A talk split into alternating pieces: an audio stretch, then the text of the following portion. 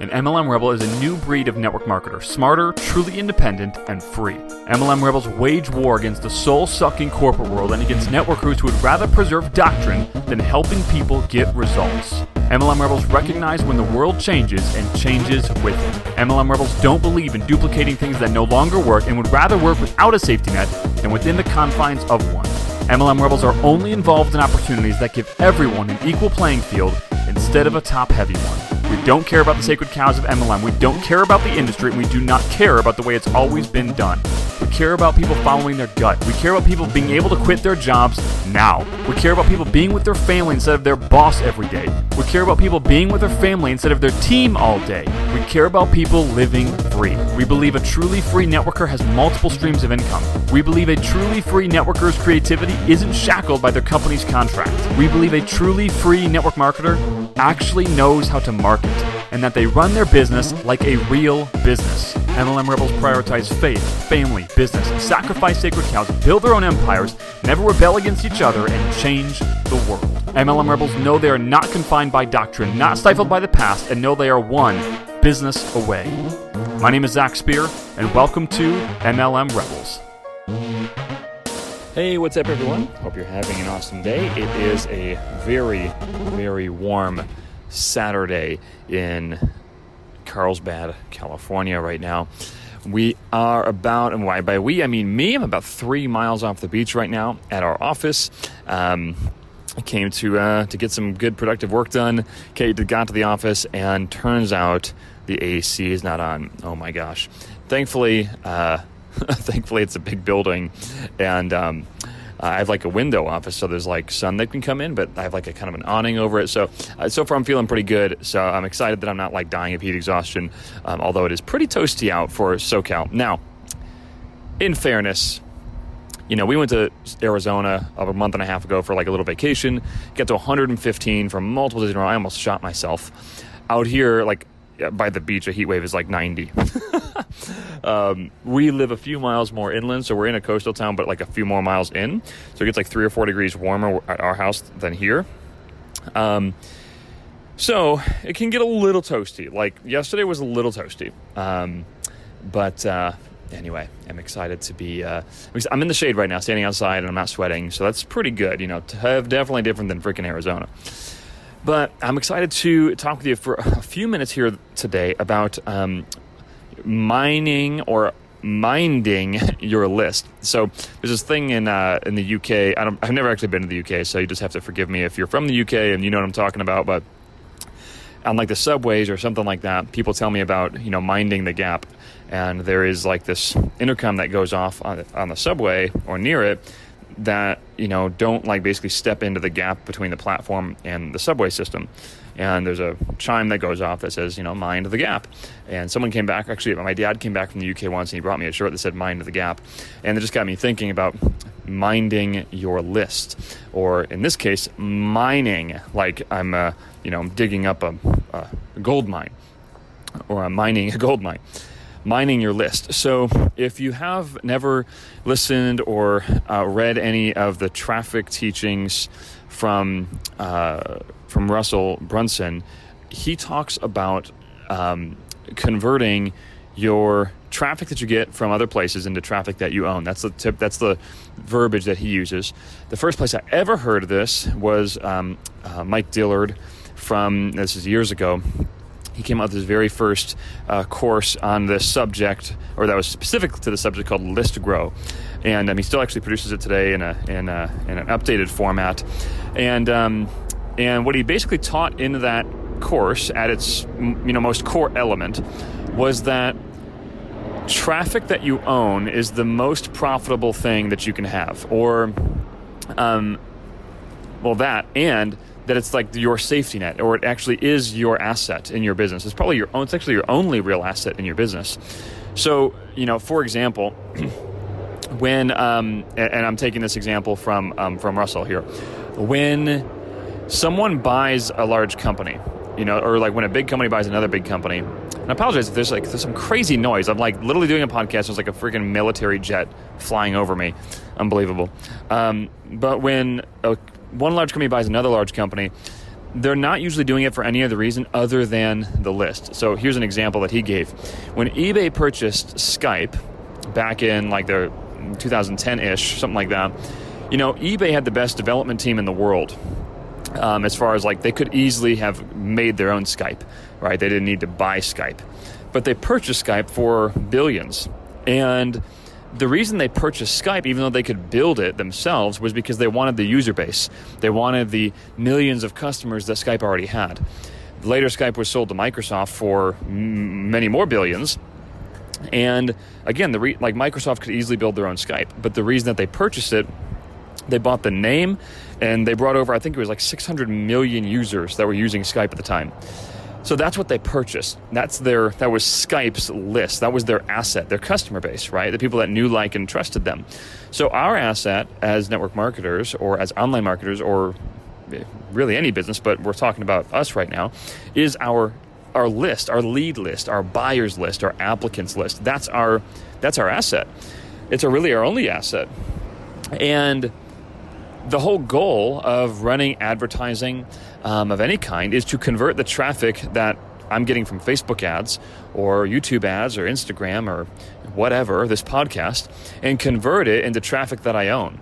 You know, because if, you know, this, I mean, heck, this podcast could get shut down, right? Like, you know, Apple might stop liking us and shut the podcast off. Now, I could easily just transpose it to a, a another um, another you know podcast app thing, but uh, you know, I mean, it, it, this is the most used app, so probably the one you're listening on. So you understand that like this could get shut down. Your ads could get turned off. Your YouTube channel could get flagged.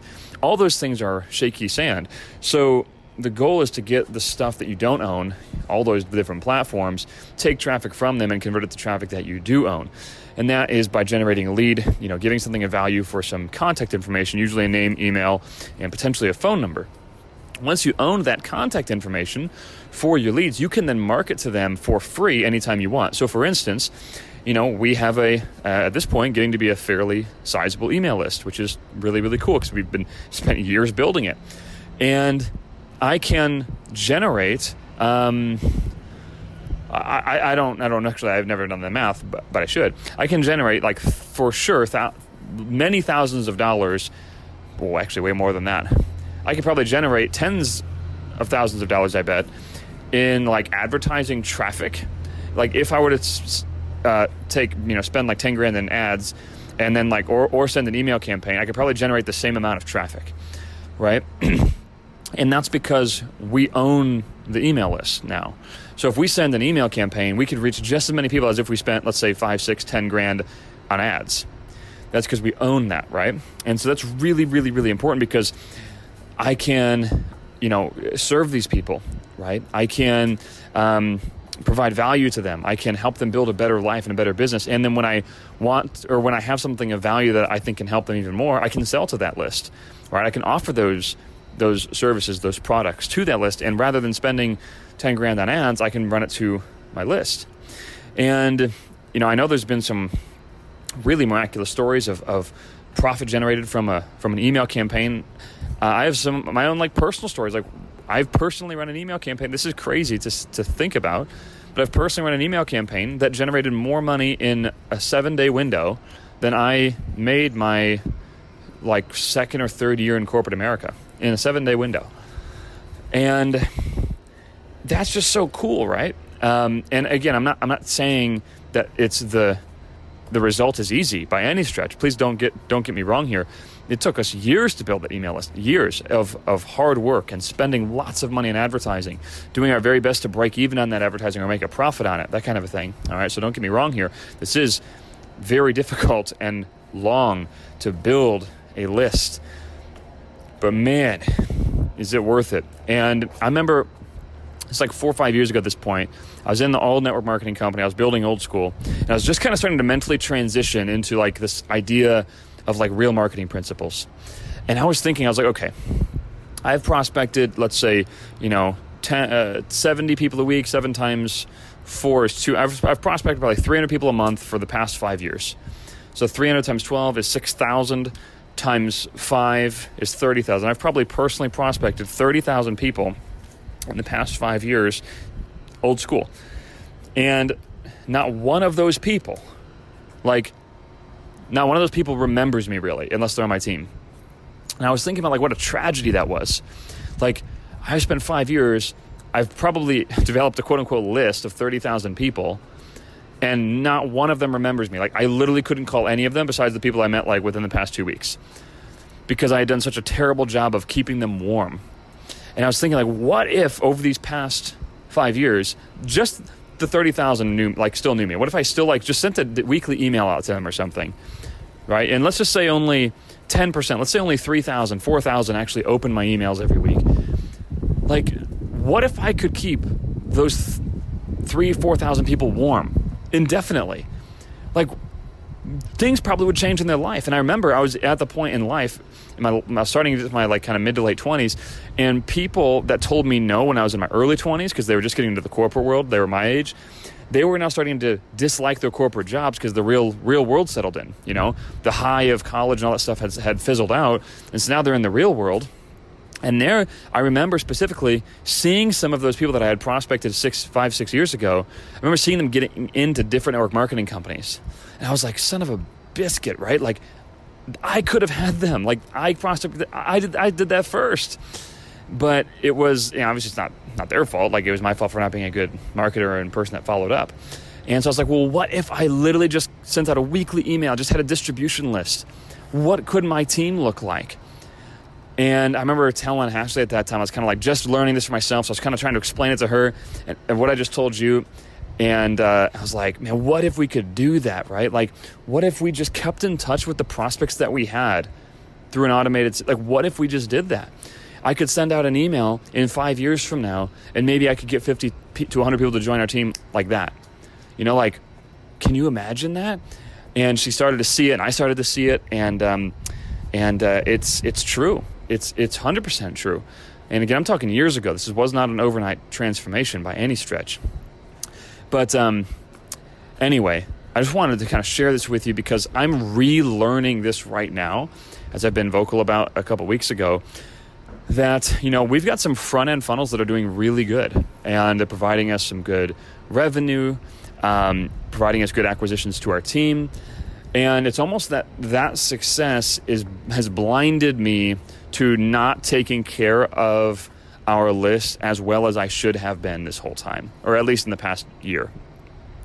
And um, and I've, I've, recognized that, and um, and I have you know thankfully yeah thankfully recognized it, and so I'm personally going to be minding my list more. Um, more systematically and more intentionally. So, providing more value to that list as we have offers. Like, we've got some amazingly freaking good stuff that we've built in the past year that I really haven't told our list about because, you know, I've just been focused on our other stuff. And I realized, like, man, what a travesty that, like, what, what a disservice that I've been doing to myself and to the people that that choose to to listen to us, um, because you know I could be serving them so much more. And so, uh, something that we are uh, we're very much thinking about and um, and going to be doing. So um, it's anyway. Since it's on my mind, I wanted to share it with you. But anyway, with that being said, I am so far so good. Sticking to my podcast uh, once a day, as I said I would a few days ago. If I don't, for those of you that don't know, um, I was a little upset with myself for not publishing as often as I should have been, and so I told my podcast publisher, the guy who helps me with it, I said, "Hey, dude, I'm gonna podcast a, or I'm gonna do a podcast every day for the rest of the month, and if I miss a day, I'm gonna give you 50 bucks. Like every time I miss a day, it's 50 bucks, and I do not want to send him 50 bucks for that. So um, I'm doing it every day. The only difference is if our baby comes. So our baby's born, or excuse me, due on August 25th. Obviously, we're in the. I, I'm recording this on August 15th, so he could literally come today, right? So I told him, and I'll tell you that if the baby comes, like all bets are off. You know, I'll get to it when I get to it, type of thing. Um, but uh, you know, for his until he comes, I'm doing a pod, I'm doing a show every single day. So anyway, appreciate you guys. If you found value in this, do me a favor, leave a review, leave a rating down below. That's what gives me the encouragement to keep on going. It also lets me know which podcast episodes are really helpful for you and uh, what I should keep on producing. So we love you all. Thank you, and talk to you soon. Thank you.